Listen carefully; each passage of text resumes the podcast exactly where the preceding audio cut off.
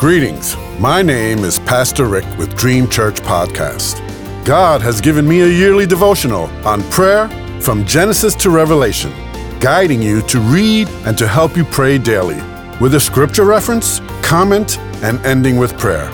May you be encouraged and walk closer to God, and I invite you to walk with me through this journey. In Jesus' name, amen. Today's scripture reference is for January 31st. Exodus 17, 15 and 16 says, Moses built an altar and called it, The Lord is my banner. He said, Because hands were lifted up against the throne of the Lord, the Lord will be at war against the Amalekites from generation to generation. Today's comment What an amazing story about hands lifted up. Moses needed help during the battle to continually have his hands lifted up. God will come to our rescue to help and sustain us, whether it be supernaturally, if we are alone, or he will bring others to support us, as we see this literally from Aaron and Hur keeping Moses' hand raised to ensure victory. God said that he would completely blot out the memory of Amalek from under heaven. Always remember the battle is the Lord's. In 1 Samuel 26 and 9, David continues to spare King, King Saul's life, who was bent on killing him, and said, Who can lay a hand on the Lord's anointed and be guiltless?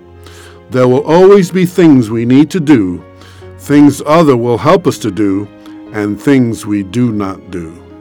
Discernment is the key for every situation. We cannot assume things are done the same way every time. Under the new covenant, we are to love our enemies. Ephesians 6 and 12 says, Our struggle is not against flesh and blood, but against the rulers, authorities, against the powers of this dark world, and against the spiritual forces of evil in the heavenly realms.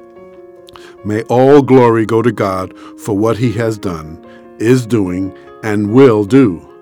The Hebrew translation for the Lord is my banner is Jehovah Nissi. Great things happen when they are lifted up.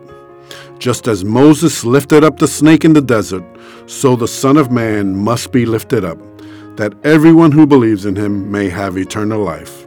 2 Corinthians 10 3 and 4 says, Though we live in the world, we do not wage war as the world does. The weapons we fight with are not the weapons of the world. On the contrary, they have divine power to demolish strongholds. This is exactly what happened at Rephidim in Exodus 17. Let us pray. Lord, teach me to be quick to listen to your Holy Spirit, which always has the best plan for me, my life, and its circumstances, its battles, its problems, my tr- trials and tests that seem to overwhelm me. I can be sure that I am more than a conqueror through him who loved me.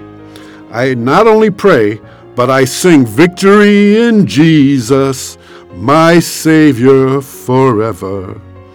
To him who is able to keep me from falling and to present me before his glorious presence without fault and with great joy.